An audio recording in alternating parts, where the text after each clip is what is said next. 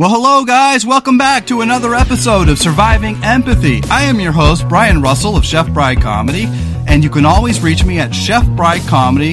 That's Chef B R Y, or by simply searching for Surviving Empathy Podcast. And today, ladies and gentlemen, I am going to talk to you guys in a natural progression from the previous episodes. I want to talk to you guys because it's very relevant right now I want to talk about empath burnout and empathy overload. And while they're similar, there is a little bit of a difference. And we'll kind of talk about uh, how to become untriggerable, how we don't get triggered by trigger words and, and mean people and things that uh, are trying to steal away our joy. Uh, and then lastly, we're going to talk about the power of kindness and why and how we get there. How do you get from a place of uh, fuck everybody and fuck everything, frankly, to a place of love and goodness and kindness and finding your good cheer? And how and why can we, how do we find that? And how do we maintain it, even if uh, perhaps uh, someone's trying to steal it from us anyway? And so, yeah, that's what it's all about. Um, this episode is very much in uh, contrast to the previous few episodes because uh, there's been some Rebecca and I have, you know, keeping it real. We've been going through it a little bit emotionally, and so we wanted to kind of explain why that is and why that happens, and, and that it's okay and that it's natural to get that way. We're allowed to color outside of the lines, you guys. And so um, that's what this episode's going to be about. Uh, grab yourself something to eat, grab yourself a drink. This is going to be a long one. Uh, my episodes lately have, for some reason, gone from an hour to an hour and a half, and I do apologize for that. But you can listen to this in segments. Um, I'm, I'm not going anywhere. Once it's there, you can uh, pr- press play and stop whenever you want. So, uh, yeah, let's get started here. Hey guys, welcome back to another episode of Surviving Empathy. I am your host, Brian Russell of Chef Bry Comedy. And you can always reach me at Chef Bry Comedy on all the social media sites or simply search Surviving Empathy Podcast. And you can also reach Rebecca at uh, Spooky Nerdy Gal. Uh, today, ladies and gentlemen, uh, the natural progression of episodes. I swear to you, we're going to get to ghost stuff. We're going to get to the paranormal. Have a big show planned. Um, but today I wanted to kind of stay in the mental health life arena one more time. And the reason that is, is because the last few episodes have been probably a little bit different, especially for, those of you who have been listening to me since the beginning. Uh, you guys uh, know me by now. You know that I'm an intelligent and, you know, not to brag, but, you know, I'm an intelligent and kind and positive person. And that's what this is all about. Um, and so those last few episodes might seem a little bit different for you guys. You might th- be thinking, what the heck is going on with Brian, you know? Um, but no, I'm fine, you guys. I'm fine. You know, I just wanted to kind of illustrate that, um, that life, uh, can get in the way, uh, of our happiness and our joy. And we have to allow ourselves to go through, the ups and downs uh, naturally so that we get through these things. You cannot process your feelings if you don't get things off your chest, if you don't um, address them head on. And so what happens is we end up burying those things instead of actually dealing with them in a real meaningful way. And so we think we get over these things, but we don't. We don't actually get over them. They just kind of go away for a while and then when you think about it again, you get upset and you realize, oh, wow, I really did not deal with that issue. And so I, I want to first apologize to my longtime listeners that um, I promise I'm not. I'm not changing on you guys. I'm not turning. Um, I'm still the same person. Um, it's just that the last few episodes uh, have been a little bit different because, frankly, um, I believe that uh, life is challenging for everybody. I believe we all have our limits and we all just sort of get fed up. You know, we get fed up of a lot of things. We get fed up of the news. We get fed up of dysfunction. We get fed up with uh, rude and mean people, uh, et cetera, et cetera, et cetera, right? You know, and so what this episode is about, it's about empath burnout and empathy overload. Because I think it's just uh, the, the two are one and the same. And I want to kind of touch on what basically Rebecca and I both have been going through for the last uh, week or so. I think we um, got back from vacation. We had a great time. Uh, we, you know, and then we had a, a, few days off before Rebecca had to go back to work. And so eh, don't, don't get me wrong. I had a great vacation. I had a great hiatus. Um, but as soon as, you know, life starts to feel, uh, back in gear, so to speak, again, once the, you get your nose back to the grindstone, you can actually, uh, start to burn out quite quickly, especially if you didn't, uh, get everything off your chest the way you wanted to. And so I want to talk about empath burnout as well as empathy overload. And they're very close, but let me just kind of explain to you what I think the difference is. So, um, empath burnout is uh, kind of when you, as an empath, are getting overstimulated, kind of like my cat Gouda.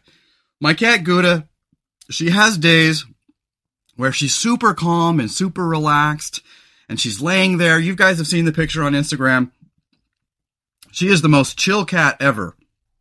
And she lays there on her back and she, you know, happy cats, uh, cats that aren't relaxed will not lay on their back the way Gouda does. So it makes you realize, oh, okay, good. We're doing something right as, as pet owners, you know, is that when a cat is that relaxed, you know, you're doing something right. It means that they're at ease, you know, and, um, but then, uh, every once in a while, uh, she'll be on edge. She'll be looking everywhere and she'll get really twitchy and we're like what's wrong with her? You know? And so what we've come to the conclusion is is that there are certain things that triggers my cat's uh, anxiety. And so the main one you guys have probably heard me talk about is the ceiling fan. This ceiling fan in my bedroom uh, occasionally we have it turned on so that it will suck uh, some of the warm air in here during the winters and it will kind of mix that warm air together. And then during the summers, of course, we have it in the opposite direction, so it will blow cool air on us. Well, just she does not like that movement because it's above, it's just above her eye, you know, range where she can't really, it's kind of in her peripheral vision and she always sees it there. And cats are, you know, instinctual creatures. And so they, they feel this need to, um, always be on guard. And so when they have something in their visual field that they don't want there, it just constantly antagonizes their senses, right? And then uh, also, uh, she, um, you know, we got this uh, because of the pandemic. We were able to get a little extra money uh, because of the pandemic and those checks. And so I took that opportunity to buy a new sound system for my uh, TV because I we were having issues with our sound bar, and so we ended up buying these nice speakers and a and a little uh, receiver, and uh, we got a really good deal on everything. But it's um it's louder, it's louder and noisier than uh, we anticipated. And while we, what I really like about it is that it's not super loud, you but we can make it loud. But it's different because it's a surround system my cat is hearing sounds coming in from all directions. And so she's, um, she's freaking out about that too. And, um, in the beginning, we were listening to a lot of, uh, Christopher Lawrence, which is this trance music. And, uh, it was just at nighttime to kind of relax before we went to bed and such. And, uh, it, we could tell that she was just unnerved by it, you know, and, and trance music might unnerve a lot of people. but, but I'm using that analogy because animals human beings and animals, we're all animals. We're all biological beings. And we all suffer from the same things, which is when we're, when our stress levels can take no more, when our instincts can take no more, when our senses can just take in no more information, especially as empaths, we have this tendency to, to either stress out and get twitchy or we shut down. Okay. And so that's where uh, empath burnout is really. And empath burnout uh, comes from a lot of different factors, but think of it in terms of my cat Gouda. You know, she gets to the point where she just stresses and stresses and stresses, and then she ends up just hiding underneath the bed because she doesn't want all that sensation coming in anymore. And that's really what it is with empaths, is that empaths are um, highly uh, susceptible to movement and sound. They're highly susceptible to expressing, expressions on people's face and even micro expressions. We can see all those little subtle changes that a lot of people might, might not consciously be aware of. And even if uh, empaths don't uh, see it, they sense it. Um, we have uh, much more acute motor neurons, uh, what's called um, mirror neurons or mirror motor neurons. And the reason why empaths are so susceptible to uh, taking in information around them is that uh, they're cranked to 11. You know, they take in much more than most people take in. Where you might be set to a six or a seven, empaths are cranked to 11, 12, 13, or whatever. You know, that's just an example. There's no actual set number. But I'm just saying that we're taking in all this information, and that has a tendency to be overwhelming to our senses and overwhelming to our mind. And especially if you're um, a thoughtful person, um, we tend to overanalyze everything. We tend to strategize everything and we tend to overthink everything. And so at the end of the day, if you're already tired and you're already stressing out, you can reach uh, empath overload where you're just taking in too much. You're taking in too much from the outside world. You're taking in too much stress. You're taking in too much um, dysfunction. And so, so at the end of the day, you really end up just sort of ending up like Gouda. You end up wanting to go underneath the bed and just hide from the world, you know? And, um, and so I thought this was a really good time to, to talk about this because, um, a lot of you guys who already know me, you're probably like, well, gee, what happened to my kind, positive friend Brian? You know, he's, he's changed. There's something different about him. And I just want to assure you guys that no, I'm fine. You know, um, I, I've, I've maintained my morals. I've maintained my values. I'm not changing and I'm not going anywhere for you guys. Um, it's just that, you know, we, we live in a world, um, that does trigger us, you know, and that's what uh, they call triggering, where the, you get triggered by stimuli. And, uh, yeah, lately, you know, you, you probably listened to the last episode and you heard Rebecca. She, I mean, right in the middle of a, of a podcast, she she just broke down, you know, and it was completely unexpected. And uh, of course, you know, I, I paused and I we took a few minutes just to uh, uh, talk and, and I let her cry it out and we talked and uh, we had an, a really good uh, emotional uh, therapeutic time over it, you know, because afterward, after the podcast was all said and done, um, I I was trying to decide whether or not I even wanted to post it because uh, it, it didn't go as planned, but you know, just because something doesn't go as planned doesn't mean that it's bad, you know? And so I, I got to thinking about it and I decided, no, I think, you know, I listened to some of what I said and I said, no, I think this is salvageable. There's something good here, uh, for my audience. And so, uh, I want to apologize for some of the things I said, you know, like I, I, I joked about sticking my dick in the mashed potatoes. Well, that's, that comes from an old Beastie Boys song, you guys. If you don't know, I, am not actually sticking dicks in mashed potatoes. Um, that's just a, a, colloquialism, meaning that if it's going to be that kind of party, I'm going to go crazy, right? And that's all that meant. And and secondly, uh, I said something to the effect of, um, uh, what was it? Um, you know, suck it up, princess, or something like that, you know. And I'm sure you guys were shocked by that. You're like, wait, whoa, wait a second. Here's an empath telling me to get over it, suck it up. And, and, and so that's why I spent so much time afterward trying to let you guys understand where I was coming from is that no, we absolutely have real trauma, real problems that are uh, mental health problems that are very, very real. And we should never, ever invalidate those. But all I was trying to say is that my grandfather came from a different era and that my grandfather would have taken some of what we find to be so important and we would he would have just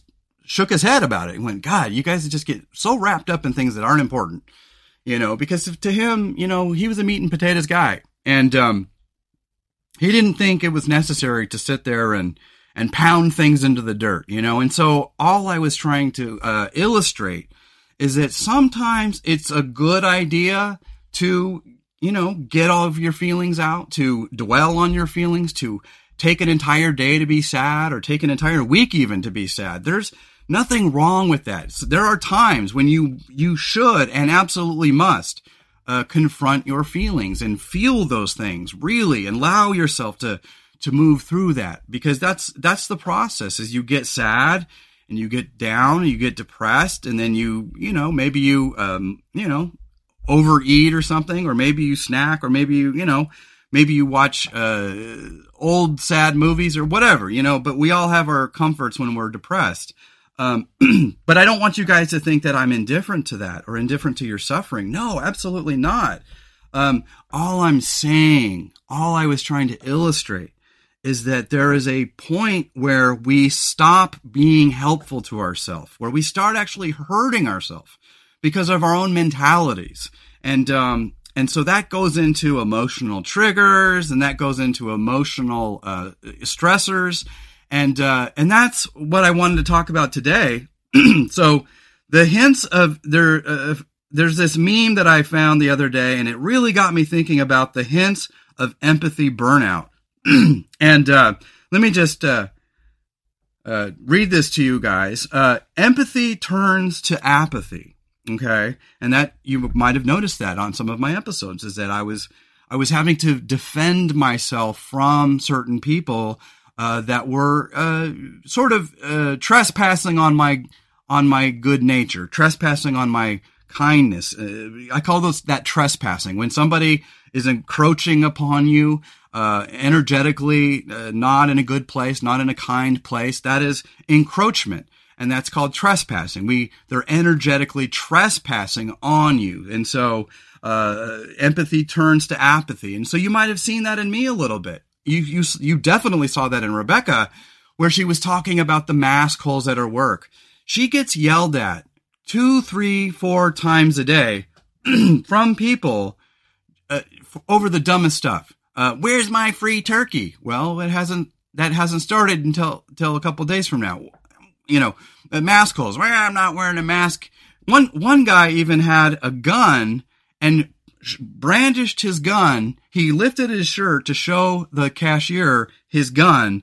That if you want me to put on a mask, I will literally shoot you. And they tried to call the police on the matter, and uh, they couldn't identify the man, and so he got away with it. And so you guys have to understand context matters here because I'm not talking about simply, you know, being mean and rude to everybody because you have an inflated sense of entitlement or an inflated sense of self. Uh, but there is such thing as uh, empaths are held to a higher standard. And so there is such thing as empathy burnout or empath overload where we just, we just get shut down. We stop feeling all that our normal goodness and kindness, and it turns into something ugly. It turns into something um, aggressive. It turns into a different energetic flavor, if you will. You know. And so I want to assure you guys that while I might show you guys different sides to my personality, um, uh, you know, sometimes I'm a little bit more irreverent. Sometimes I'm a little bit more jokey. Uh, sometimes I'm I'm a little bit more calloused than you're used to seeing. Um, but but I assure you, I haven't changed. I, what I wanted to do is show you guys what it's like for a real empath to actually have reached empath burnout. Because you know, it's not that like I planned it or something, but I wanted you guys to see the real me and that it's okay. See, the first thing uh, uh, that empaths do is they always hyper analyze everything. And they think that they're not allowed to be like other people that we have to always be kind we always have to be polite we can never speak out of line etc etc etc and that's the thing about this you guys is that yes we in an ideal world we would always be polite we would always be kind. And i think we do try every morning. When we wake up in the morning it is uh, usually like 99.9% of the time we are trying to live in a world of kindness, especially, you know, people who grew up in the old country, not the old country, the, the old school ways. You know, I grew up in the 80s. Um, I grew up in a small town. We waved at our neighbors. We waved to police officers. We were just, we said hi to neighbors when we were getting the mail. You know, I remember when I moved up to uh, Vancouver, Washington for the first time, and uh, I was walking by one of my neighbors and I said, hi, you know, and she just looked at me and just scowled and walked off. And I was like, holy shit, okay. And then I remember this other time, there was this guy, he, he was our, um, he was our, uh, FedEx guy. And, uh, he, I opened the door and he just gave me this sneer And I was like, what? What's that all about? And he, he just had that look like he thought he was better than me. And I was like, what's that all about? And so the point is, is that if you grow up in a big city, if you grow up in a larger town, if you're younger and you, perhaps you didn't grow up kind of the way your parents did, um, you may not have been introduced to just good old fashioned folksyisms, you know? Uh, there was a time when people just were nicer that we had more time to offer each other, that we, we would tell stories with each other. We would, and I'm not saying that's gone completely. No, I'm not saying that you guys are completely foreign to that. I'm just saying that um, the times are changing, and as such, uh, we're becoming a little bit more curt with each other. We're becoming a little bit more crazy. Our our politics is becoming more divisive and toxic, and so you know what happens is is a lot of these um, conservatives they don't like what's going on. They don't like that that Trump lost. They don't like that um, the the the man the vaccine mandates are happening because they want they believe in freedom. Well, shit, I'm a fucking veteran. I believe in freedom too, but we have a collective responsibility to get this damn thing under control so we can stop wearing our masks. The sooner we get our shit together, the sooner we can go back to normal life. Um, but you got these people; they they they sit around in their their houses, and their homes, their shanties, if you will, and they watch Fox News and they get all riled up uh, because Tucker Carlson is telling them something that their rights are being obfuscated from them, and then they end up going to the grocery store and taking it out on my wife, right? And so, uh, the point I was trying to make, and the and what we're trying to illustrate is that we all have a threshold, man. We all have a threshold of how much shit we're willing to put up with, right? And um, you know, it just gets to the point where empaths are uh, very sensitive people. They're very conscientious people. And it just comes, you get to the point where you just, you don't even see it happening, but you just, you turn, you just change, you hulk out, you know? All of a sudden your skin turns green, you know? And you, you hulk out on someone and then, and you can get into a lot of trouble that way, especially if it's a customer, especially if it's your boss or something. And so, empath overload is a real thing, you guys. And um, it, you don't have to call yourself an empath to experience it. Everybody, listen, you guys. I, I have an episode coming pretty soon, and I don't want to give too much away, but I'm going to go into the science of being an empath because there are actual scientific reasons why some people are energetically more sensitive to vibes and energy than other people. Um, we just pick up on more things. We're receiving more information, and that can be a blessing and it can be a curse. And so you might feel that way too in yourself. Um, it's real easy to allow yourself in a world full of hate, a world full of misinformation, a world that is bent on global domination, to just have had enough. You know, you lose your shit, you know. And so the last few episodes, what I want to illustrate is not that I've changed or somehow my morals are different. No, no, I'm the same person. I still love you guys. I still care about you guys. I'm here for you. I'm here as your empath um, friend and uh, neighbor, and uh, you know, I'm here to to to be a shoulder to cry on in a time of need. That's what I'm here for, for all working people, all struggling people, whether it's mental health woes or you're just feeling like you're lagging behind in life. Um, man, I get it because I go through it all the time. Um, but empath overload. Um, so going back to this list real fast. Um, so empathy turns to apathy. So you saw that in my wife. You saw that in me where I was talking about, um, you know, making fun of people. Now, I feel like I need to clarify that I'm not saying that we should spend all our time in life um, making fun of each other. That is not what I meant, nor is it what I want, nor is it what I um, think is right. Um, what I'm saying is that human beings are human and we need to allow each other uh, to be human, to give each other a break. Um, but when somebody is a little too arrogant, when somebody is a little too strange, when somebody is not uh, exercising good judgment, um, maybe they lack self awareness, you know, sometimes it's therapeutic to say something in private amongst friends, you know. That's all I was trying to say.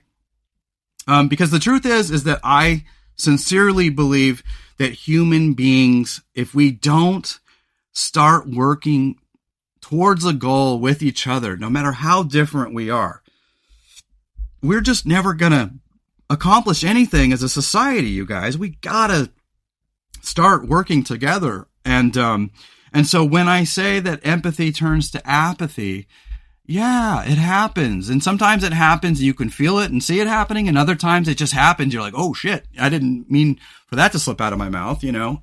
but the episodes where I'm talking about, um, society people, where I'm talking about mean spirited people, sociopaths, people lacking self awareness, etc.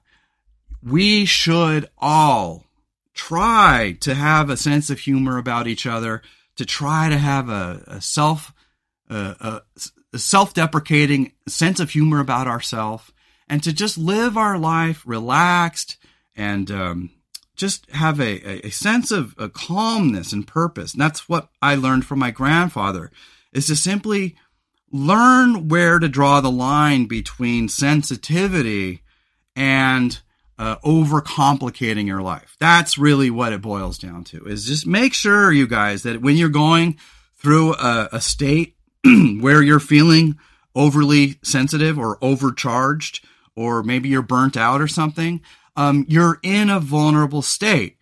And that is where bad things can happen. You can go off on somebody. You can say something you don't mean, or you could lose a friend.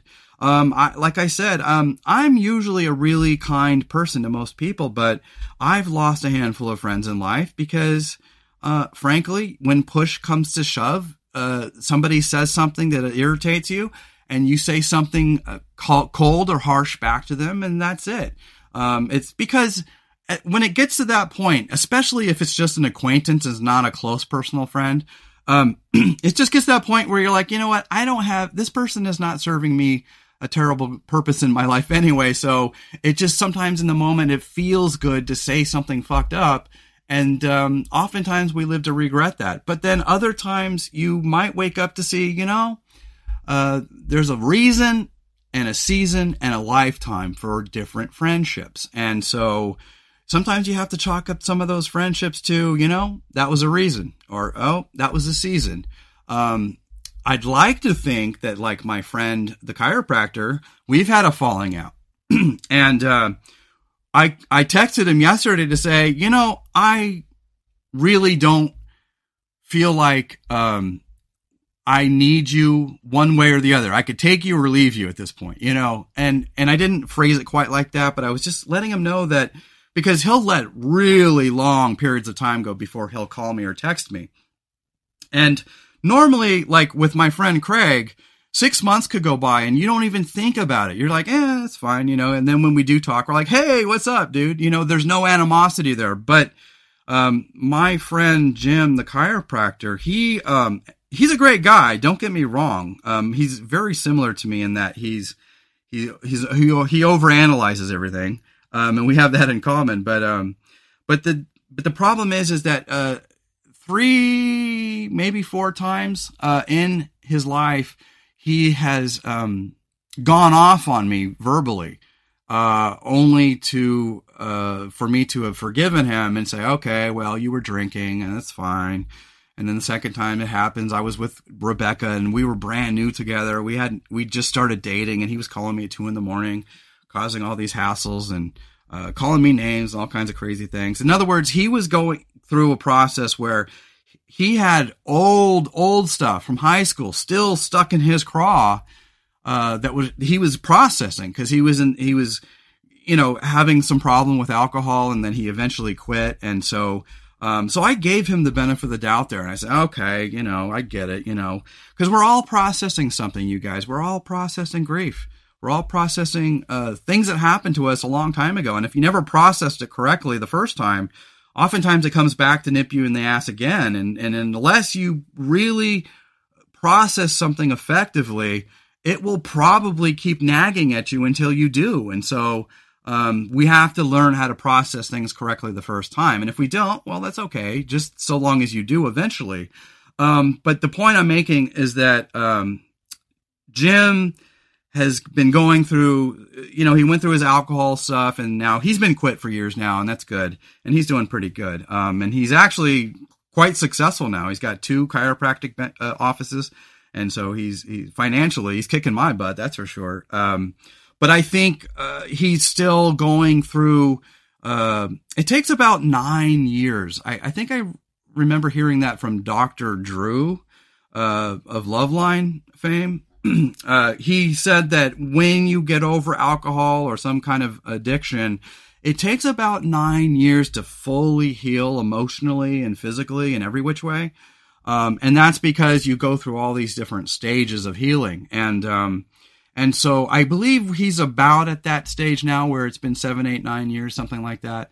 And so he is slowly but surely getting there. Um, but he, um, we had a falling out a few years ago, and two years went by where we weren't talking. And um, the reason being is that he went off on me again. And um, I told him, listen, I'm not your fucking, you know, I'm not your uh, rag doll. I'm not your doormat, you know. And um, and so I went. I let a lot of time go by where I didn't talk to him, and I was afraid that we were never going to make make it back. You know, that we were never going to get become friends again. And um, you know, I've had you know, acquaintances where you have a falling out and you just never are able to rehash things because you were really never that close to begin with. Um, but with this person, this is the guy that, you know, we were bosom buddies in high school, you know, and, uh, it really hurt, you know, and he's married and I'm married and we're all getting older. We're all, you know, in our mid to late forties now. And so, um, we're at a point where our emotional maturity is maturing. Uh, we're becoming uh, older, wiser people. Um, at least we like to think, you know. Um, and that's the thing. You you know, just because you're older and wiser doesn't mean that we don't still give into those petty grievances, those petty things. Um, and so those have to be addressed as well. But the point I'm making is that we had a falling out, and it took a really long time uh, for us to finally start talking to each other again. And um, and so I yesterday I texted him just something along the lines of, Hey, you know, in a, in a good friendship, normally I would say that it's no big deal that we talk only maybe once every five, six months. But in a relationship like ours that's still mending, I think we need to put on some guardrails and make sure, you know, that we're, that there's some upkeep there, you know, because like with me and Craig, like I was saying, you know, we'll go three, four, five, six months, no problem. And when we talk again, there's no animosity there because we know that there there was no reason for all that gap, you know. Um, but when you've had a falling out with someone, especially when you've had three to four major blowouts with this person, and they have a history of abusing you, at least verbally, um, it, it just took me a really long time to finally accept that. Okay, you know, I I I trust that you're not going to fuck me over again, you know. And I had to tell him, you know. Um, but the point I was making, I'm making is that I texted him and I kind of just said, um, that I think it would be a good idea that you would, um, text me between phone calls to let me know that you're still thinking about me, you know, because like, I don't really know where his head's at. I don't, you know, cause he's a, he's a chiropractor and he's a Leo and he's one of those people that's just all about success and he's very success driven. And, you know, I am too, to a lesser extent, but I'm, I, am just not as fancy as him. You know, he's trying to be a chiropractor and have this esteem, you know. And um and so I was just trying to let him know that I don't believe it's a good idea to to let us go 6 months without talking to each other when we're still in a very vulnerable place because even though we made amends and we've had a couple of good conversations since our blowing out, uh, we made things right and it felt good in that moment. Um, but if you let too much time go by with a mending relationship, you're able to, um, you know, lose respect, lose love, lose that re- that friendship starts to peter out over time. You know, our feelings for them start to fade away, and I just don't want that to happen with us because we've been through so much together. And while I told him something along the lines of, uh, I could take or leave your friendship at this point, that you couldn't hurt me or help me at this point in my life.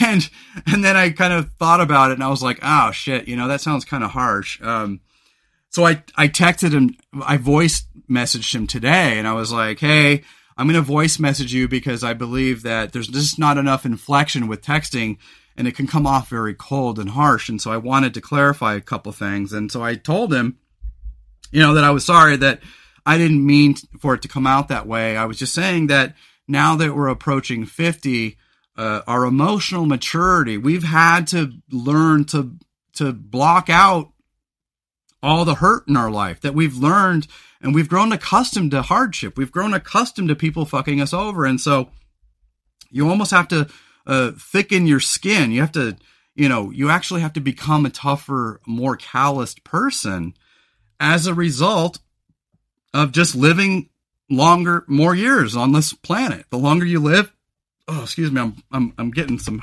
hiccups here. Um, but the the longer you live, you know, the more you have to deal with adversity, the more you become uh, hardened and tough and toughened up from life's challenges. And um and so I was just telling him like I'm sorry I came out that way. I didn't mean it that way. I of course I love you. You know, I don't want to lose you. And that's why I'm texting you today is because I want you to understand that I feel like too much time has gone by and uh, if we don't um, keep uh, putting kindling in the fire, so to speak, the fire is going to go out, you know, and that's really the point I was making. And so he's like, oh, okay.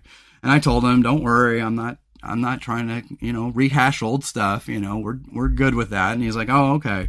Um, and then he said he would call me in a couple of hours and a couple hours went by and he still didn't answer or he still hadn't called me because he said he was going to call me in a couple of hours and he never did. And, uh, I wanted to record uh, this evening, and so I was like, "Ah, just you're off the hook. Just so long as we stay in touch, you know, that's all I'm. All, that's all I'm saying, you know." And so at the end of the day, I think we're we'll be okay probably, but it's just one of those things where people um, are dealing with a an absurd amount of stress these days, an absurd amount of meanness and cruelty out there in the world. And so I wanted to let you guys know from the bottom of my heart that I apologize if you guys got the wrong idea. I would never try to minimize somebody's mental health problems. I'm just saying, though, that we have to, we must, if we're going to get through life and get stronger and better, we have to address our own issues and learn uh, to draw the line at a good place between self care and overthinking, overanalyzing, and actually creating more problems than there really is. You know, and so when I was using my grandfather in the last episode as a an analogy of suck it up princess, um, yeah, sometimes in the moment I was feeling that, you know, and and um, and you'll have to, like I said, if I will forgive you of your trespasses, if you forgive me of my trespasses. Um, but I was simply trying to uh, shock you guys into understanding where I was coming from. That at the end of the day, where do we draw the line between being sensitive and being asensitive and simply having um, just too much sensitivity? You can be oversensitive. And uh, I can too. All that's the problem with most people nowadays. We were raised to be uh, expressive. We were raised to be creative. We were raised to when there was a problem to talk about it, to be direct, and um, and you know, and some and there are some people who like to you know be stoic and uh, old school and old fashioned about those things too. But but I do believe on the whole we have become more uh, aware of our feelings uh, now that we're in the year 2021 we're we're allowed to have feelings. We're allowed to express them. We're allowed to process those feelings. And so what I'm getting at, what I'm driving at is that we must learn to be somewhat tough um, and know where the line should be drawn between um, advocating for your own uh, mental health and self care and, and simply being oversensitive about it, you know, because like I said, when you, well, let me give you a, full, a good example. As an empath, um, I've told you guys that simply by talking about being an empath, I make myself more susceptible to it because I'm drawing attention to that awareness, right? Those vibes, that energy, that, that hypersensitive nature that I have. Um, when I talk about it, I'm doing so in a way because I want to help people, because I want others to relate to what I'm going through, because I think a lot of empaths deal with the same uh, problems and struggles. Um, but at the end of the day, by simply by addressing these problems, simply by bringing the topic up, we actually open ourselves up energetically to that hypersensitivity and to that awareness to the point where it can uh, overwhelm our senses and you end up like Gouda wanting to go underneath the bed because she's being overwhelmed by physical uh, and and and emotional and mental um, stressors. You know what I'm saying? So so that's what I'm getting at with empath overload is that when you've got tired, when you get tired of politics and you get tired of dysfunction and you get tired of cruelty and you get tired of immaturity and you get tired of mean spirited people, you will reach empath overload. And so, um, that, uh, so going back to this, uh, hints of empathy burnout, uh, meme here, um, it talks about easily triggered. Um, so we become easily triggered. You know, the smallest things can set us off. And I think that's what was wrong with Rebecca is she was having a letdown because she had worked all week and then that was her first day off. And, um, so we were recording an episode and she just broke down into tears and that's, that's quite all right, you guys. It's perfectly okay to do that. Um, that episode, you know, was meant to be kind of like uh, an, the empath strike back. You know, I kind of use the Star Wars reference to my friend, is that it's like empath strike back. That we empaths hold ourselves to such a perfect standard of behavior that we oftentimes ignore or neglect our own needs. And so what we end up doing is always taking the high road.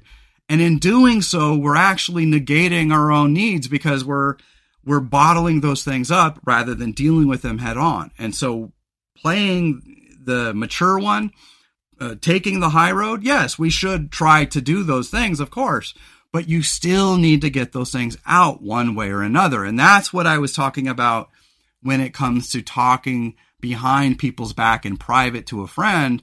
When you're talking about people, is that we're not talking about making fun of people. We're not talking about hurting people. We're simply talking about people who are upsetting us so that we can get those feelings out so we don't bottle them up. Okay, that's what it's really about. And um and and sometimes we poke a little fun as well. So that can have a two it can be a dual function. We're either doing it to process our feelings or we're doing it to uh, poke a little fun because it helps us find our sense of humor in a situation that perhaps isn't very funny. Um, and so, yeah, that's what it's about. So we get uh, easily emotionally triggered in situations um, that that upset our sensibilities. There are a lot of rude, dumb bastards out there, you guys, and um, they do not care about your feelings. They do not care about you whatsoever. They they would simply uh, look at you. Uh, the same in the same regards as they would let you die. And and so I do believe there are good people out there and that's what we have to pay attention to is that you know when you're an empath you're taking in all this energy 120% you're taking it all in at once and it can overwhelm our senses. It can overwhelm our emotions. It can overwhelm our thinking. And so we become uh, hypersensitive and then we start to break down. We start to get tired. We start to fatigue. And that's where we start snapping at people. That's where we start getting irreverent. That's where we start getting angry. That's where we start um, losing ourself and our normal uh, personality because we're having to become somebody else to get those things off our chest. And so that's kind of what I was going through at the time, you guys, is I was going through an empath overload. And, um, and I want to let you guys know that I'm not ashamed that you guys got to see that. Because, like I said, this here uh, podcast and being an empath, it's all about processing grief, processing trauma, and process our processing our feelings in such a way that at the end of the day, we have a surplus of good emotions and a surplus of good mental health so that we can be stronger and tougher and smarter and better and just improve and have a more robust life. That's what it's all about. Um, so let me go back to this meme. And now it says, um, emotionally exhausted, intentionally isolate, and intrusive thoughts. Um, so, yes, emotionally exhausted would definitely describe Rebecca the other day.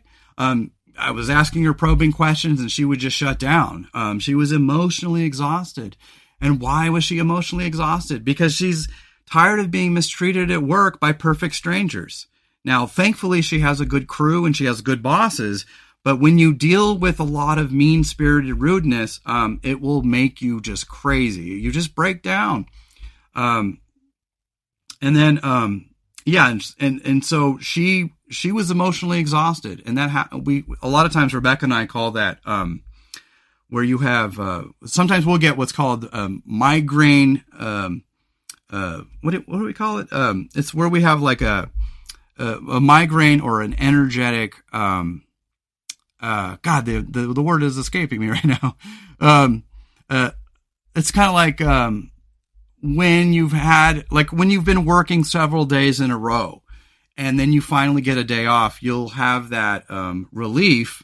And oftentimes that relief will cause you to have uh, either a migraine in that case or an emotional um, breakdown, right? Because you're having a um, a day where you you finally have a day off, and oh, like an emotional letdown. It's called a letdown. You will either get a, a migraine letdown or we'll get an emotional letdown, and all that really signifies is that after a long buildup of having to work and grind every day, uh, you finally get a day off and you don't know what to do with yourself and you're tired and you're exhausted and um, you're in one of those emotionally fragile places where it could go either way. Where if you're having a good day, you could easily have a great day.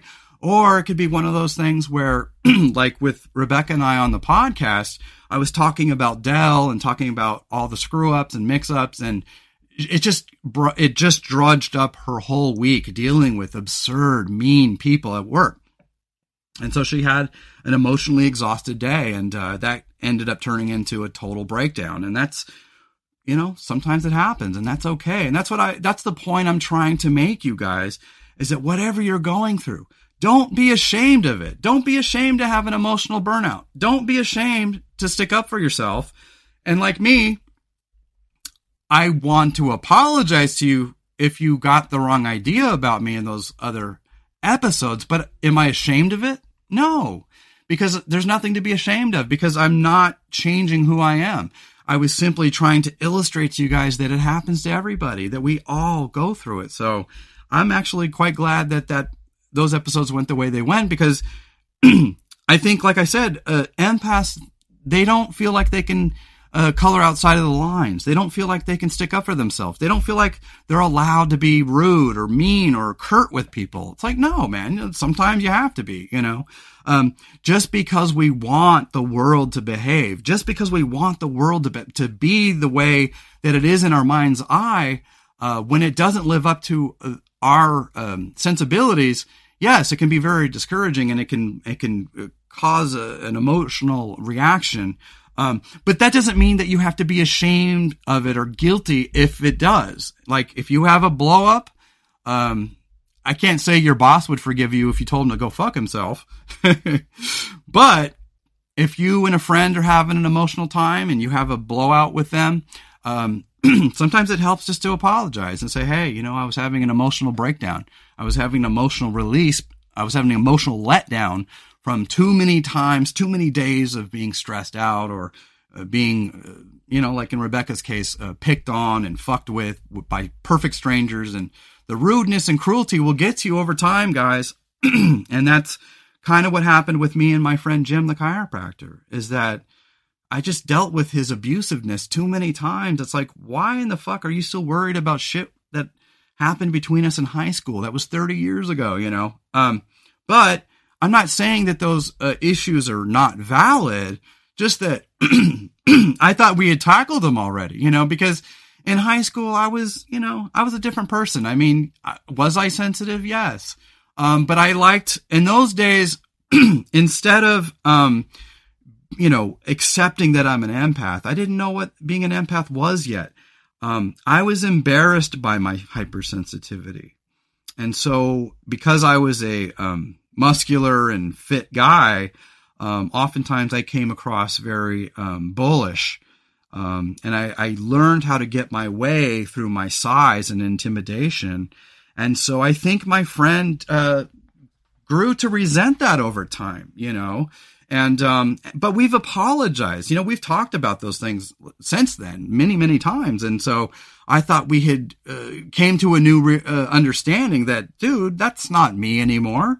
You know, and the only reason why, like I said, why I wasn't a mean person, I wasn't a rude person, but I I could be overly aggressive, overly assertive. I was very uh, muscular. I was a big guy. Um, and uh, this was a time when I moved from the central coast of California up to Redding and I was dealing with a very new place. A lot of people were trying to pick on me. There was a lot of uh, cowboys and uh, just good old boys that were messing with me. And so I had to get tough really fast to make it. And so what happened was at while I'm learning to, um, uh, I was growing into a man, you know, because it was a, a, sophomore year in high school.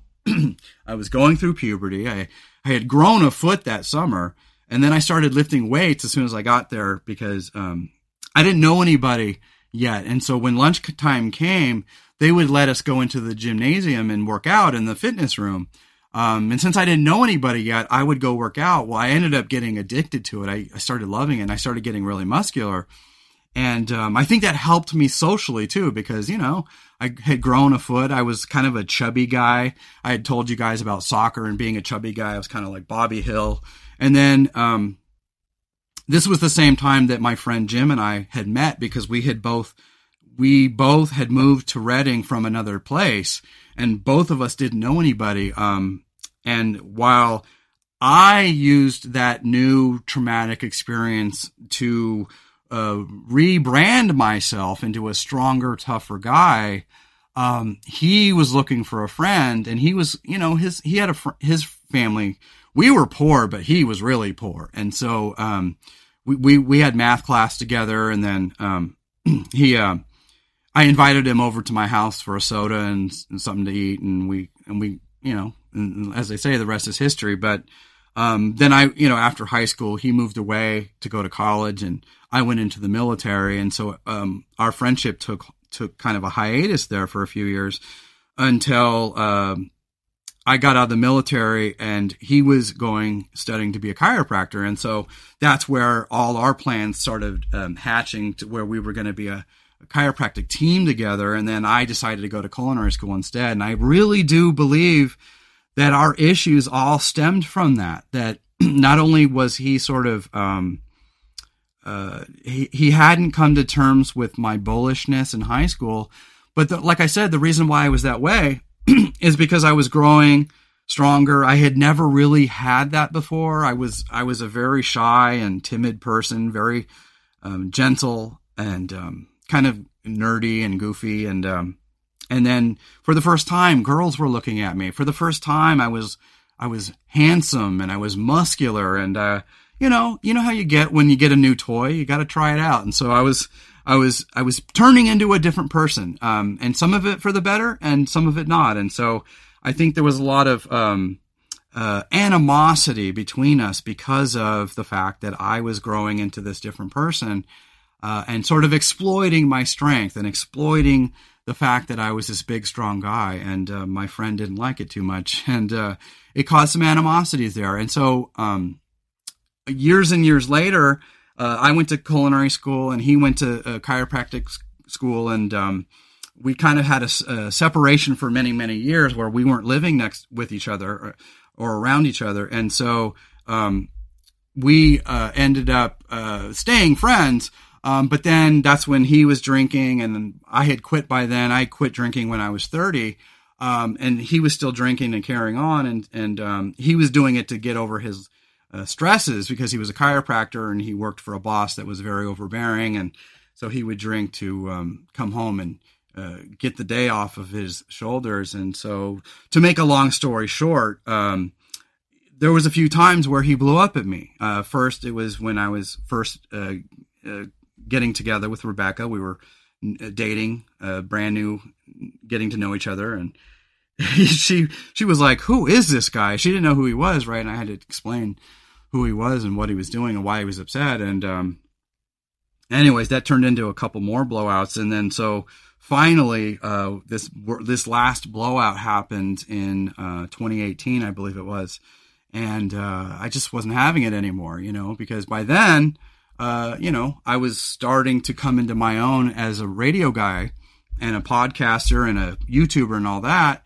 and um, and so I just said, you know what, if this guy is not mature enough to handle our relationship and not in a position where he can uh, appreciate me for who I really am, not who he thinks I am. Because that's what happens is people, they, they like to put you in, oh, this is who I think you are. It's like, yeah, but that's not who I am. I'm not that person anymore. You're like, you're, you're, you're still blaming me for the way I was in high school. And I've, haven't been that way in, in 25 years, you know? So, um, and we've had the, those kind of talks. We've talked about it and we've got it off our chest. And that's, I've talked to you guys before about, um, situations where you think you've processed something and you're over it and then you come to find that you're not. And and and don't feel shame. Like i said that's what the, all this is about you guys is don't feel shame uh, if something doesn't stick the first time. It sometimes takes a few tries. Um, but that's just it. Like i'm not going to feel uh, shame or guilt just because i had an empathic uh, overload with you guys on a few episodes. Like, I wanted you guys to see that it's okay for us to be irreverent sometimes. It's okay for us to talk smack once in a while. It's okay to get things off our chest. That's what it's all about. Um, that doesn't mean that we should be mean or rude to that person. It just means that sometimes in order to process our guilt, process our anger, process our grief, uh, sometimes we have to get things off our chest um, by talking to someone in the privacy of our own home. And in, in that conversation, you might talk some mad shit. Um, but then afterward, you kind of get everything off your chest and then you sort of, um, you start to then get the anger out. You know, once you get the anger out and the anger is over with, then you can start processing your other feelings like the hurt, you know, because most people get angry because they're hurting and that's what Jim was. Is he was hurting. Uh, he got angry because he was hurting over the fact that um, he didn't like how bullish I was in high school, and he had a. Uh, it, it probably messed with him intellectually. It probably messed with him as a man. You know, because guys hate that shit. Other men trying to out man us, like fuck you. You know, and it's like that man thing. You know, but yeah, we're we're in an okay place now, and um, I just like I said, I just wanted him to understand that um, things aren't fully healed yet. So we should probably maintain this a little while before we think we can just go six months without talking to each other. So that's what I'm saying there. And then, um, so going back to this, um, emotionally exhausted, intentionally isolate intrusive thoughts. So I get a lot of intrusive thoughts when I'm stressed out. Um, when I was flying to California, I could not stop thinking about airplane crashes, man. And it is so not a good idea. Um, it's easy, you guys, when you're lacking in sleep, lacking in confidence, lacking in uh, energy to simply lose all grips on reality and your mind can create and concoct the craziest fucking stories. Um, sometimes out of thin air. Now, most of the time our brains are fairly good at being able to tell fact from fiction. But when you're overly stressed out, when you're overly tired, when you're overly angry or frustrated, um, it can get really easy to start assuming a lot of things are true that may not be entirely accurate. And things like that person, that bitch, that bitch at work is trying to kill me. That bitch at work, she's trying to get me fired, you know, and, and maybe she is, maybe she isn't, but chances are, um, minor squabbles at work, um, they're not trying to murder you, but it can feel like that in the moment, you know, and so it's always best to come home and if you have a partner, uh, talk about these things so that you can get them off your chest so that when you go to work the next day, you have a game plan of how to deal with that person. You have a game plan on how to react and how to act. Um, and, and it'll help you get things off your chest because like I said, those things build up if we don't get them off our shoulders. Um, those things can internalize and then will explode.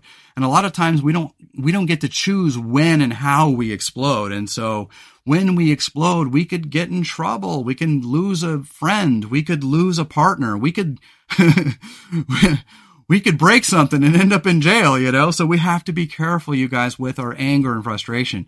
Processing our feelings in real time is a very important thing to do. Um, but in, yeah, but in, in intrusive thoughts, yeah, I get them all the time, you guys.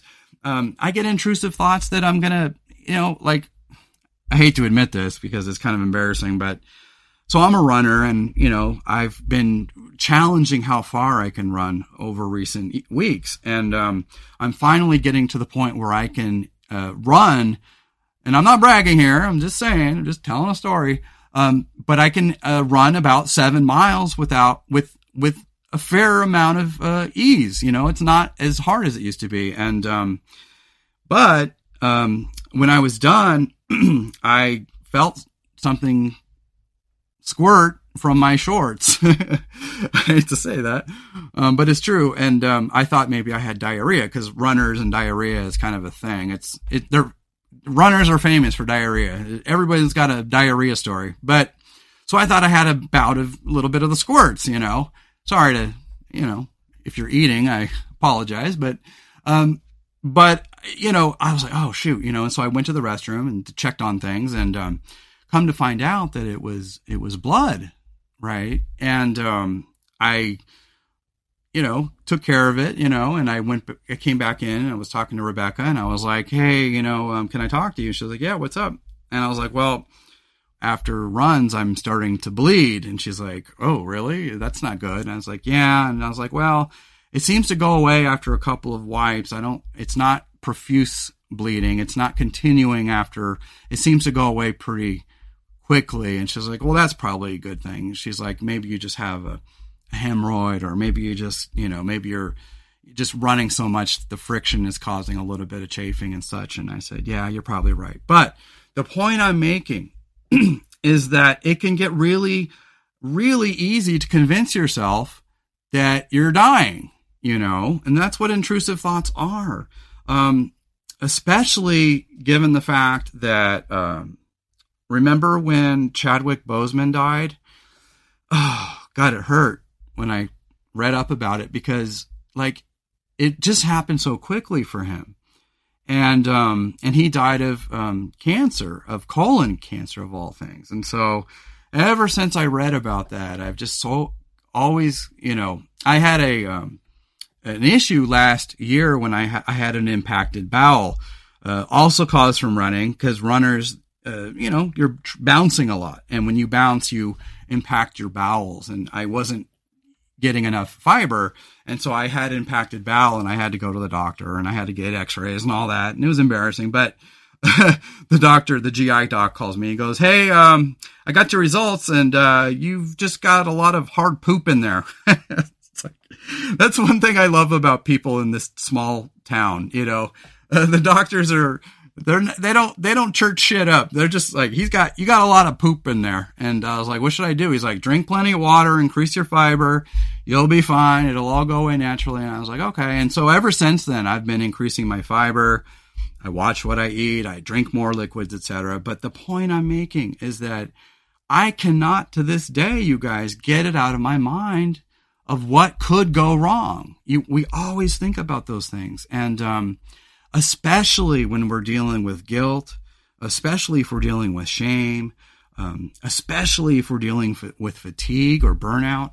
Um, it can get so easy to manufacture the craziest shit in your minds, and it, it and that is no sign of your weakness or your craziness. I promise you, you guys, um, very sane, very intelligent people um, have been stretched to their limit of fatigue and stretched to the limit of, of stress where they can concoct these things in their minds to think of all kinds of things are happening. Um, you know, my friend Jim, the chiropractor, he had it too. You know, there was a time where, you know, uh, he, w- he wouldn't, you know, he, he wanted to filter his uh, shower water because it had fluoride in it, you know, because he was convinced that the fluoride was um, making him sick. And it turns out that it wasn't. Um, doesn't mean that it should necessarily be there, but um, it is kind of one of those uh, you go down that conspiracy theory route, and um, you know there's different camps that believe that it's healthy, and some believe that it's not. But the point is, is that those conspiracy theories, um, they all play on our paranoias. And that's where we're seeing a lot of that these days with the, the COVID vaccine is that right wing media is trying to uh, drum up all this fear and angst over the over the uh, COVID vaccine because it helps uh, politically charge their base and that helps them uh, and their cause. And um, but the problem with that is is guess what? Then my wife has to deal with your crazy ass at the grocery store. So that's why we don't want those things to fester because we don't want to propagate more conspiratorial points of view that aren't true. Not to mention playing on people's paranoias in a society that's already stressed out is a that's what they call what is that word? Um, uh, it's a firecracker situation. It, it's a, a, what do they call it? a pressure. Uh, uh, it's a it's a it's a pressure cooker situation where uh, it's just a matter of time that something blows, and it's just not a good idea. But uh, getting back to my list, uh, loss of interest, relationship struggles. Um, so once you feel completely fatigued and down, uh, you're going to start to feel listless and you may start losing interest in the things that you normally love. Um, and that's what I was trying to tell you guys about depression is that, um, a lot of people think that you're bipolar when you um, are happy and excited one week and then the next you lose interest and they're like well are you, is this guy bipolar? What's going on with this guy? You know and but um, no i assure you guys that it's perfectly natural. Um, it's easy to uh, get discouraged by things in life. It's easy to run out of uh, hope. It's just easy, you guys, to start losing hope and uh, and to start listening to your uh, your your better demons. You know, you got your better angels, but you've also got your better demons, and um, sometimes those demons win over those angels. And uh, so, uh, when you're in a a stressed out spot, when you're not sleeping great, or maybe you're overly tired, uh, maybe you've been dealing with an exorbitant amount of uh, stress at work or something. Um, you become like my cat Gouda. You become um, just completely uh, uh over uh, bombarded with with stressors, and to the point where you actually break down, and then you have to go hide. And uh, that's what we empaths have to do. Is sometimes we have to. sometimes when filtering and blocking isn't enough, um, we have to literally remove ourselves from all stimuli uh, in order to finally heal. And uh, so, if you feel like you're having days energetically where you just have, you're you're on your wits end and your nervous system is going bonkers, um, join the club because I've been there. But um, take a day or two off the center. It's okay. Remove all the stimuli that you have to. Um, sometimes just reading in a quiet. Uh, you know, just a barely lit room or just lit just well enough to read. Um, you know, remove all that excess stimuli. Um, it really does wonders for you. Um, but uh, loss of interest, yeah, um, sometimes that can be. Uh, and by the way, I'm not a psychologist, you guys, so um, just know that going into this, that I'm here to help empaths and I'm here to help you with your mental health. But I am not a trained professional. So if you are having real serious issues, please, please, please seek a professional. Seek a therapist or call 911, whatever you have to do. Um, if you're if you're feeling suicidal, call a suicide hotline. They have more than just talk. They can have real, lasting uh, resources for you, not only to gain hope, but to gain resources that you might be lacking. So that's all I'm going to say about that. But um, uh, let me get into my list here because I've got more here. So empath burnout and empathy overload. Okay, so empath burnout is when you just lose touch of your normal empathic sensibilities. You, you become apathetic. You become angry. You become irreverent. You become uh, perhaps a little bit snooty and, and cruel or rude, you know? Um, and that can happen. And, and sometimes it's okay, uh, to get some of those things out. Um, just make sure, be careful if in the wrong situation. You don't want to piss off the wrong person. You don't want to piss off your boss. You don't want to end a friendship accidentally and you certainly don't want to um, do something at work where you could get in trouble. So just remember that if you're having empath burnout, uh, to um, listen to your senses they will tell you what you need. You probably need to back away and recenter for a while. Um, but then there's what's called empathy overload. Empathy overload is um, different than empathic burnout because empath burnout is when an empath is burning out from too much stimulus. Um, but empathy overload is when you're feeling too much empathy for somebody else um, that perhaps um, either you've wronged or somebody who's going through something. Um, and I'm having it right now too. Um, I'm having a massive, massive empathy overload for a family member, and I can't go into the details because it's just too darn. Uh, it's just too hard to deal with, frankly, right now. One of these days, I'm going to tell you all about it, but right now, I just can't. Um, but I, I just die inside every time I think about this person and what they're going through. And while uh, this person uh, deserved some form of punishment, um, he didn't deserve all this. And it's just, oh, it kills me to think of what he's going through. Um, but we'll go into that. But yeah, being uh, empathy overload. Yeah, you know, it's just we are empaths. We feel for other people the way we feel for ourselves sometimes. And it can get really increasingly easy uh, to just feel so much empathy for someone else that you just die inside. Um, you know how when you're watching, I remember the other day, I was on Instagram and somebody had uh, a video posted and uh, it had one of those hidden, it was blurred and it said you had to touch the button to unblur it. Uh, that it was, you know, one of those, you know, videos that had been flagged or something. And I was like, ah, I can take it. Well, I ended up tapping on it and it was a video. God, it was a video of these uh, sea animals being slaughtered, and man, it it upset me really bad. And like I said, you know, I can handle horror movies.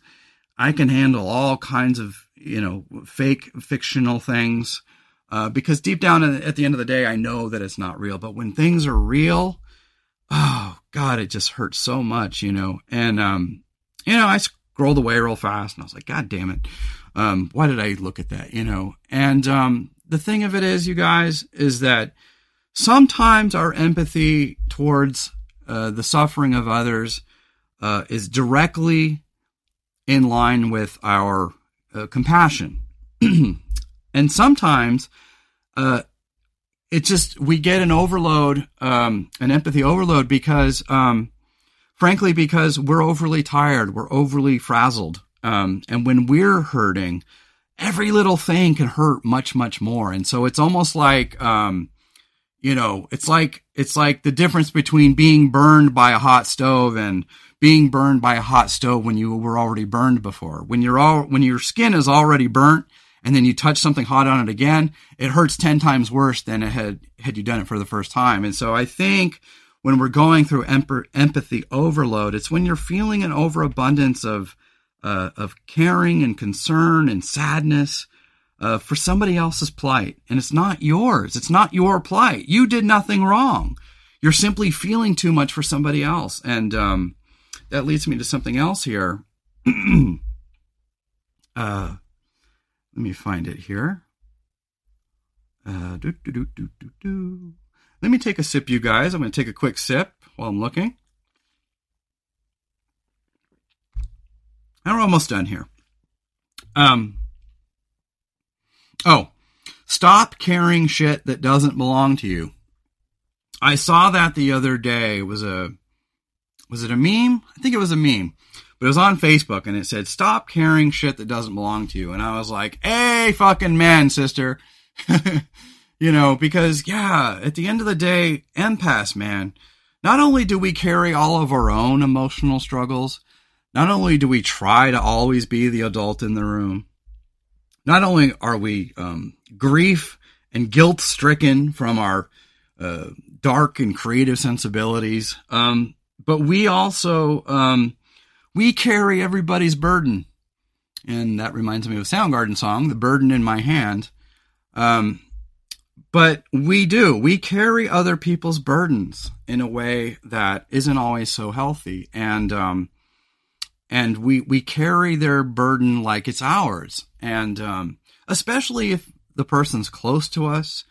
Um, you know, like with the situation with my uncle, um, this person did a bad thing, but the punishment did not fit the crime, you guys, and boy, do I feel for him bad, but I can't talk about it yet. I will one day, but it's just too hard right now. And, um, and so I'm carrying that every day. I'm carrying that load. And I had to teach myself to put that load down, that it's not my load to carry. And, um, the truth is, is that my uncle has screwed me over in the past.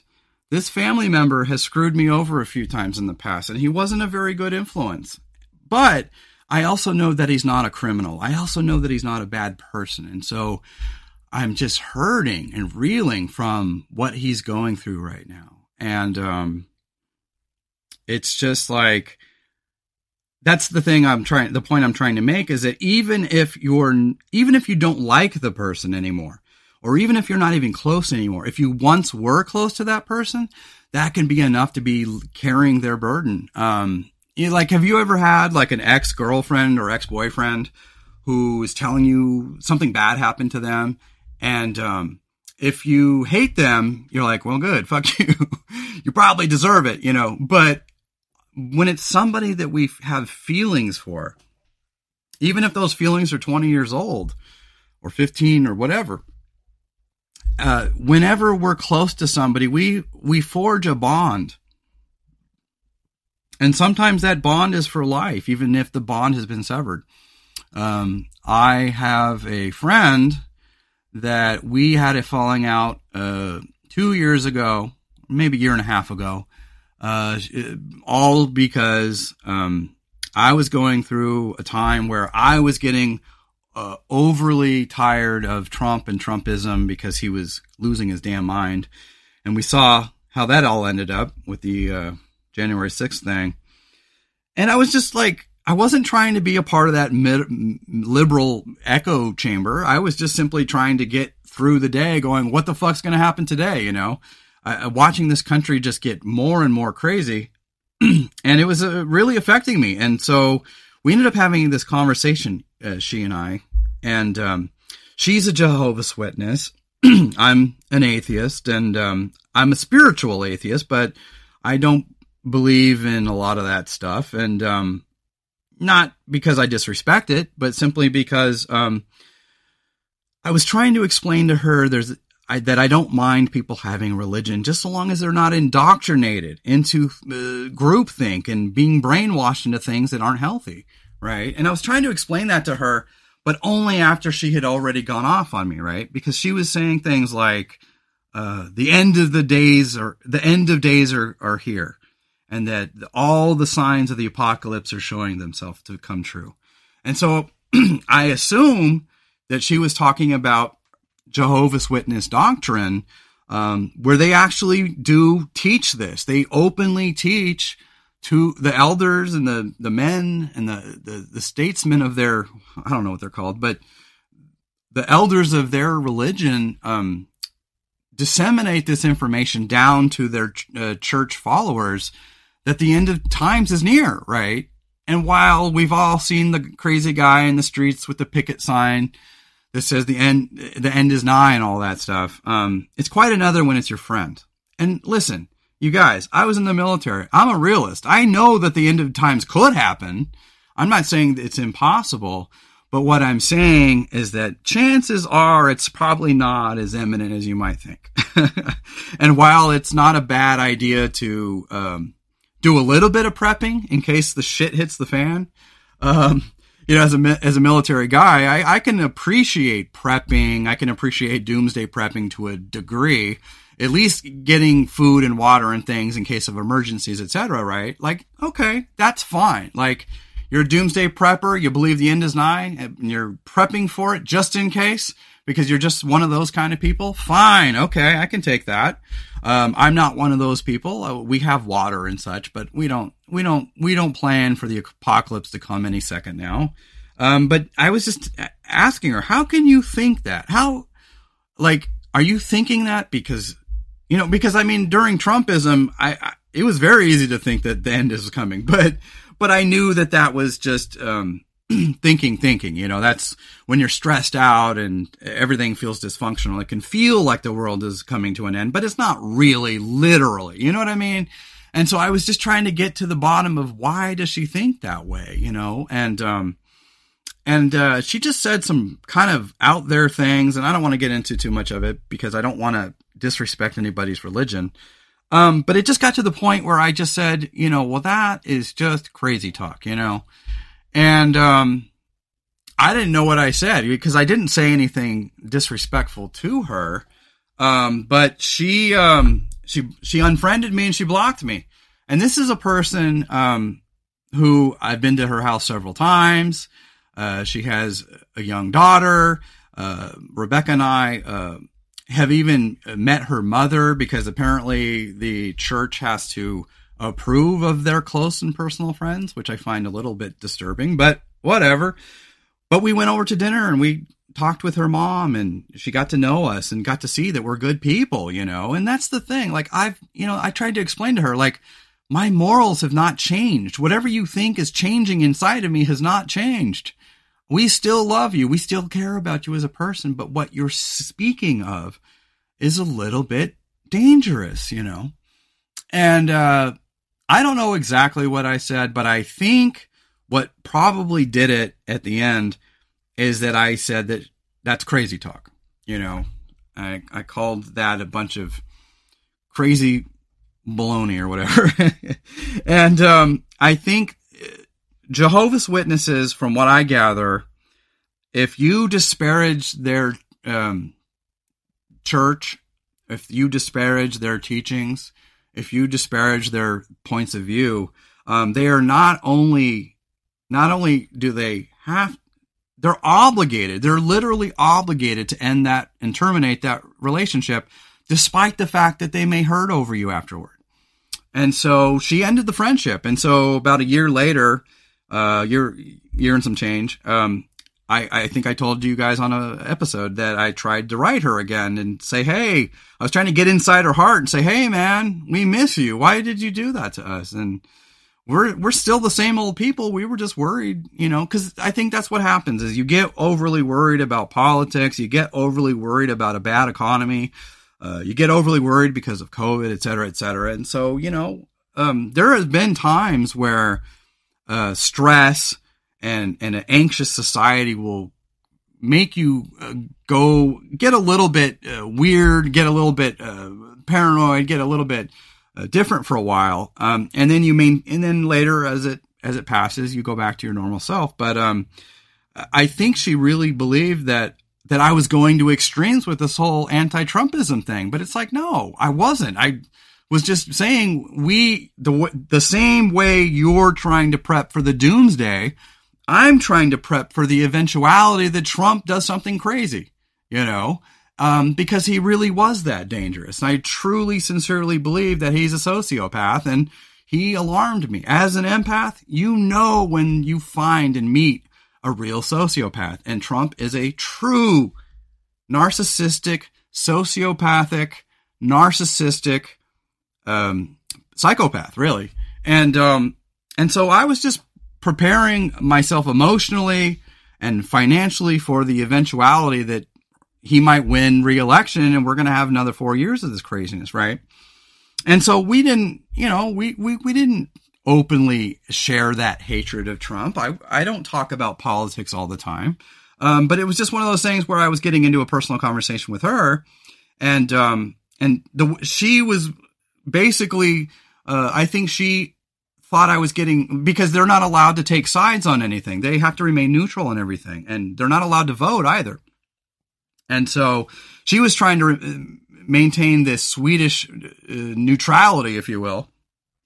And all I was trying to say is that your your uh, doomsday prepping is sort of akin to my Trump prepping, you know.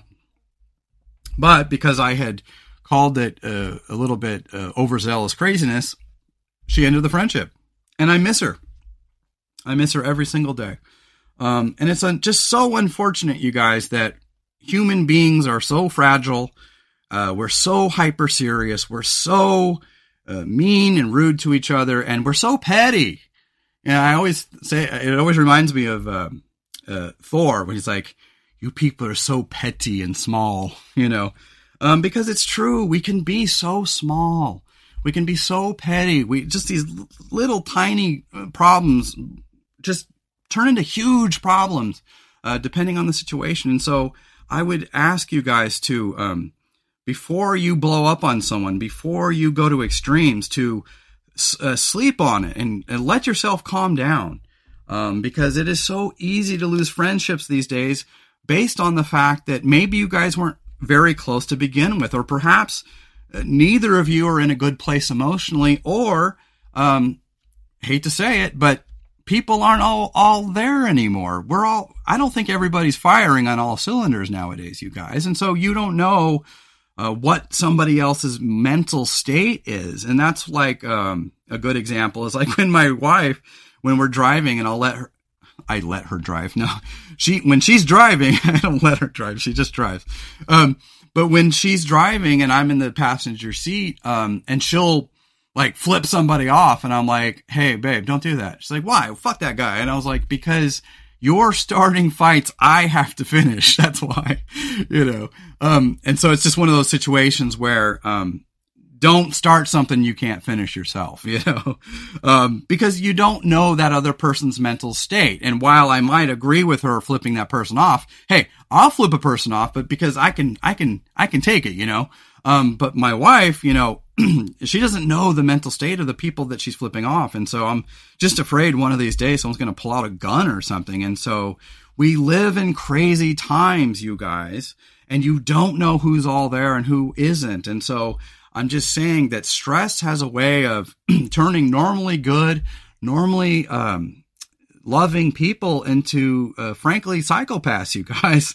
So we have to be careful, uh, not only with ourselves, not only with our partner, not only with our friends and acquaintances, but with perfect strangers too, because you don't know somebody's mental state. Because, like I said, we're all reaching uh, empath burnout. Um, in this case, you don't even have to be an empath, but you're just you reach just burnout. You reach energetic burnout. You reach uh, personality burnout. You reach uh, peopling burnout. You, you are reaching the point in life where you're tired of capitalism. You're tired of the cruelty that it sows. You're tired of the exploitation mechanism inherent in our inherent in our system, and so it can get so increasingly easy to allow ourselves to go off the deep end. And so I would just ask you guys uh, if you're going through some kind of um, empathy overload or empath burnout to just um, try to find uh, the power of kindness. Okay. And so that's the last point I have today. I have the power of kindness and be untriggerable. So my grandfather, yes, I know I triggered a few of you guys when I said suck it up, princess. Um, I was only trying to illustrate that there's going to be people out there that don't live up to your sensibilities. They are going to mismanage you. They are going to mishandle you. They are going to make you feel like shit and you have a few ways of reacting. You could punch their lights out, you could cry, or you could um, maintain your composure and um, give give it to them back. You know, I always like to use the mirror effect.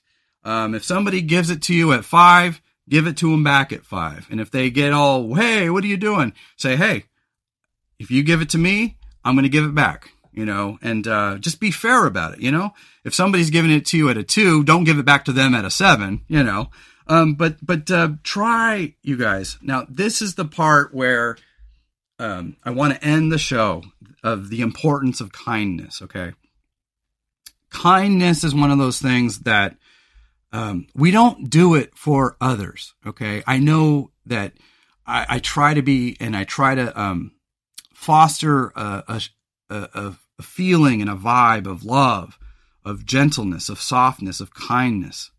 Um, and yes, I do it because I care about you guys. but I would do it even if I didn't like you guys. And the reason that is, is when you're fostering an attitude of kindness, you're not doing it for them, you're doing it for yourself.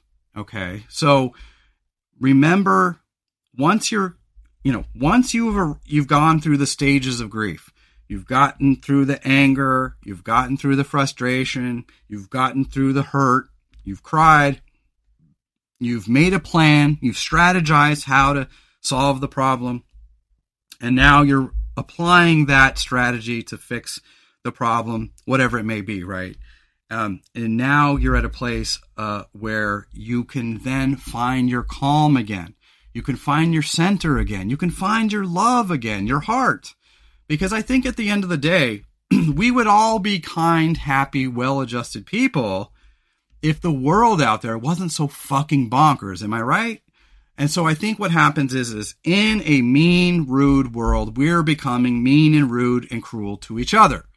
And so all I would say is that don't be kind to others for them.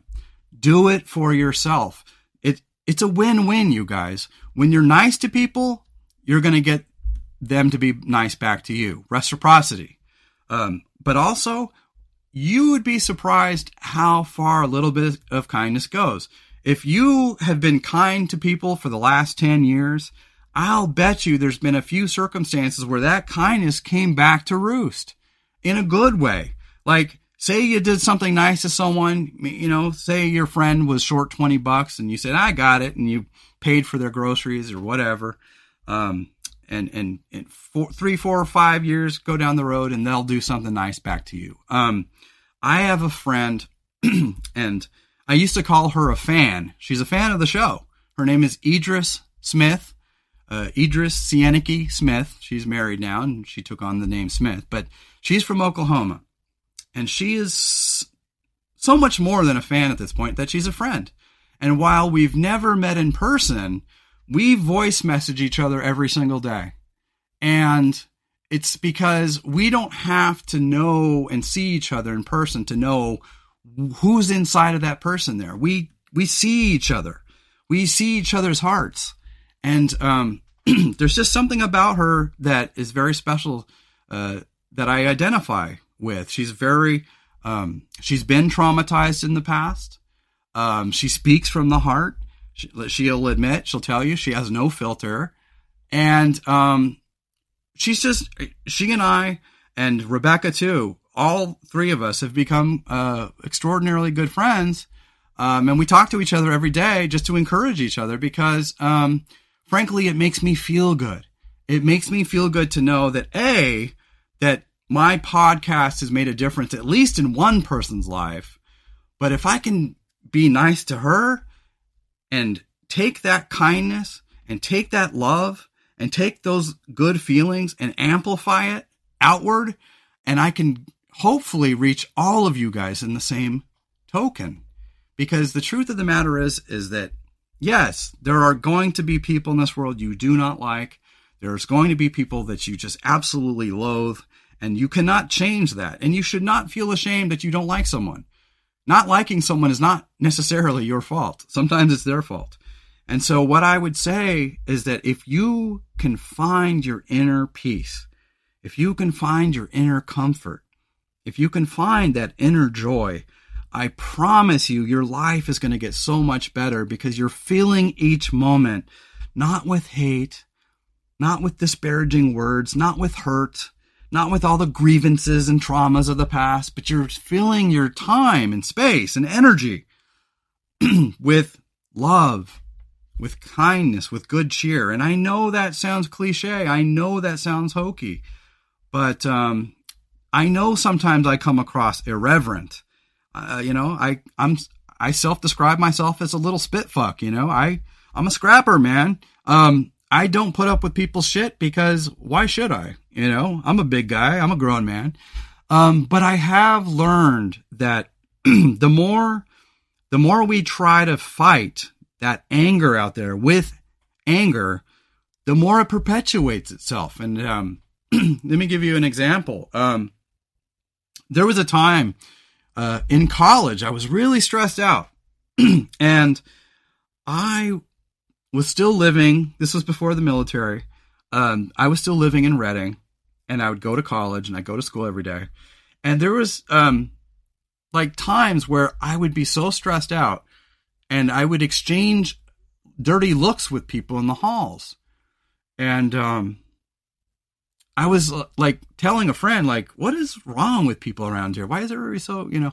And he goes, "Did you ever stop to think that maybe they're reacting to you?"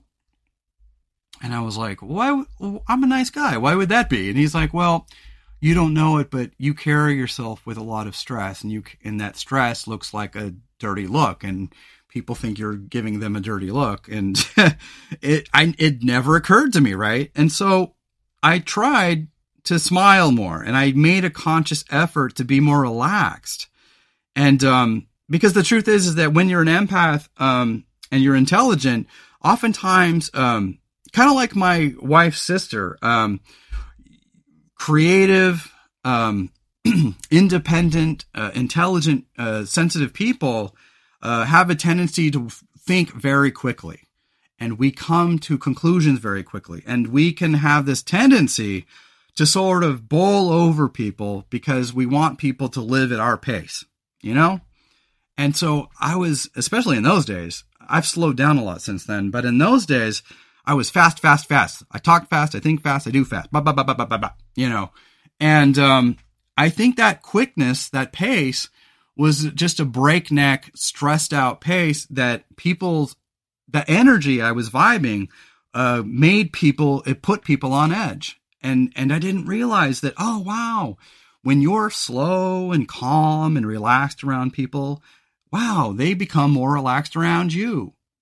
and um and so that's, you know, I know this isn't all rocket science. It's something that we could all figure out on our own. But the truth is, is sometimes people, we need to hear it, you know, we need to say it out loud is that when we're more calm, when we're more relaxed, when we're more at peace, we come, come off kinder and gentler to others. They will reciprocate in kind. Um, and that is what I meant when I was talking about my grandfather is that yes, I, I, I put words in his mouth. He did not say "suck it up, princess." I put those words in his mouth.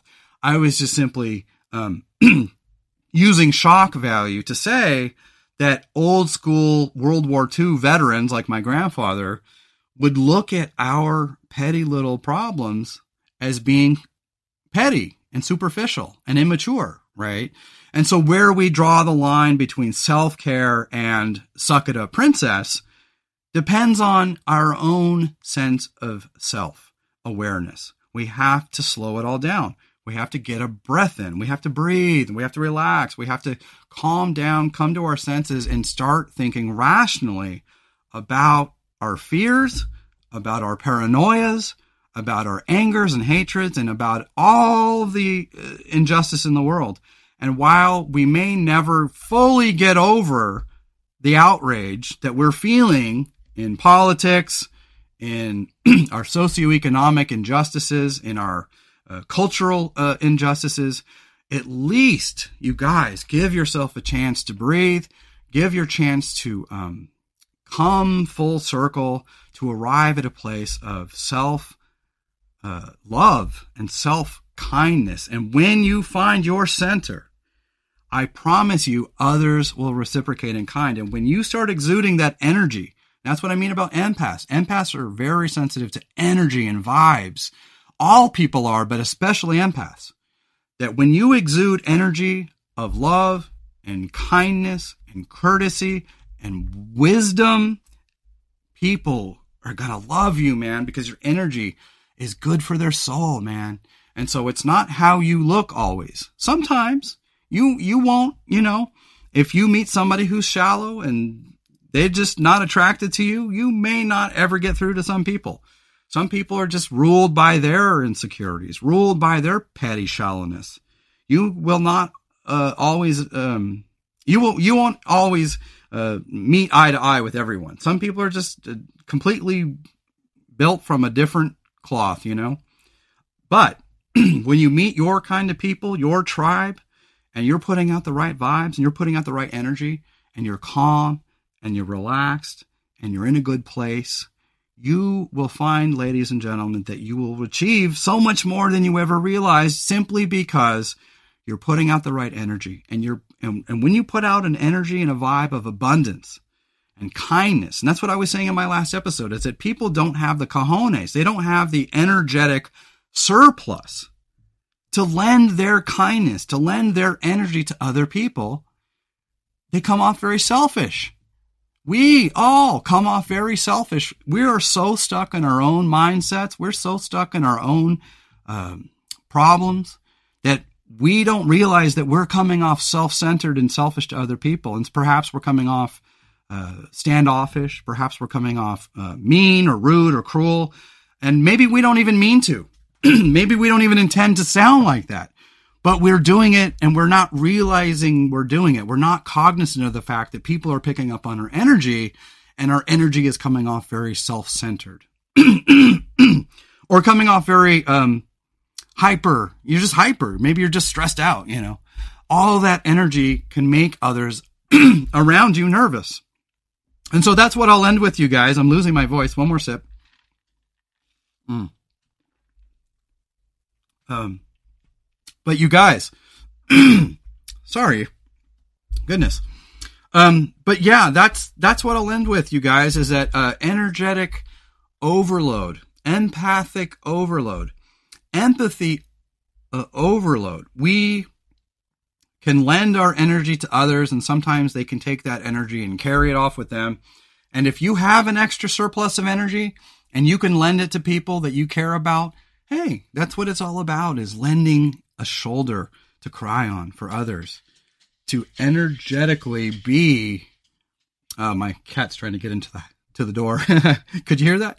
Um, we have to lend our energy to others when others are feeling weak. Um, and that way, when we're feeling weak, we can borrow from their energy. And that's what it's all about is friends give each other the shirt off their backs and friends give each other the energy when we don't have it ourselves. And um, and that's what it's all about.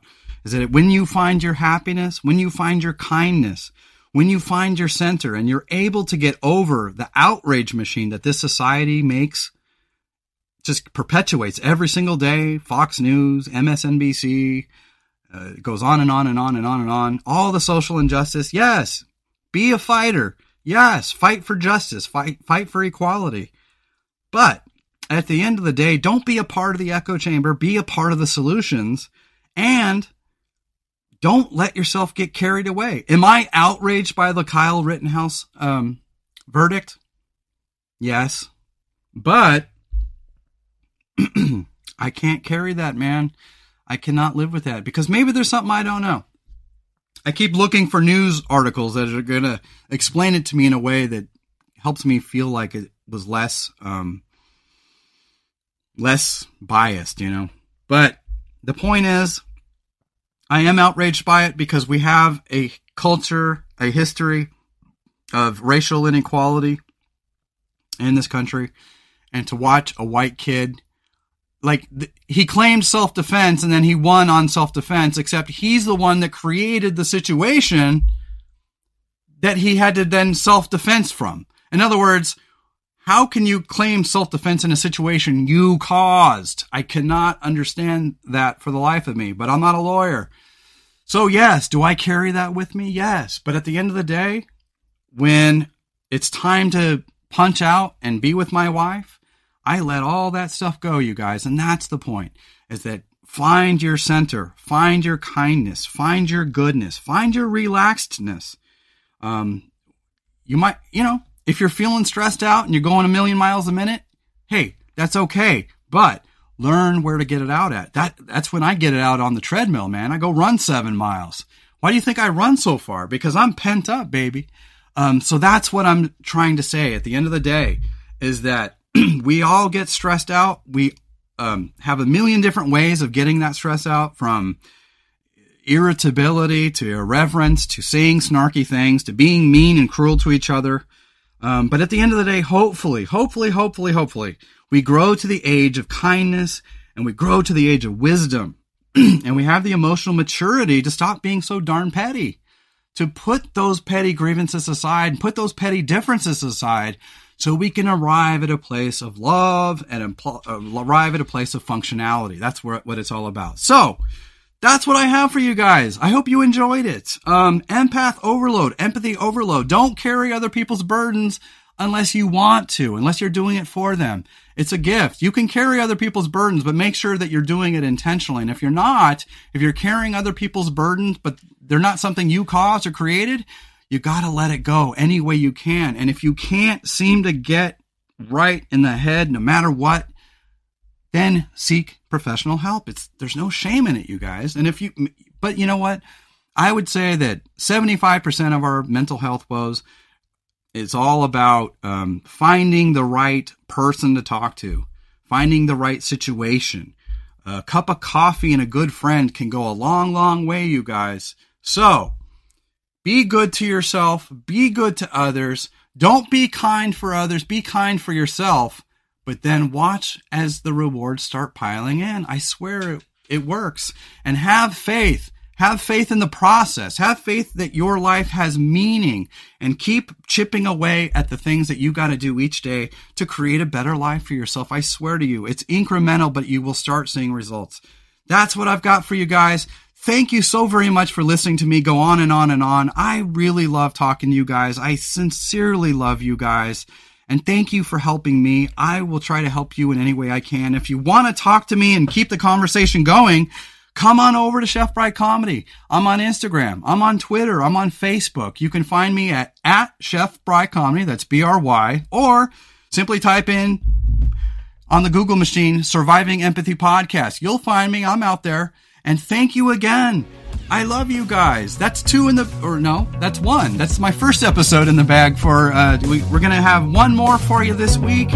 And, uh, yes, I'm going to be getting back into ghosts and empaths again very soon. So don't get too on me. I swear to you, I'm, I'm coming back with ghost stuff. I promise. And I've got uh, another episode on empath stuff too. We're going to talk about the science of being an empath. There are literally scientific reasons why some people are more energetically sensitive to others. So stay tuned for that. And thanks again for listening and have yourself a good day.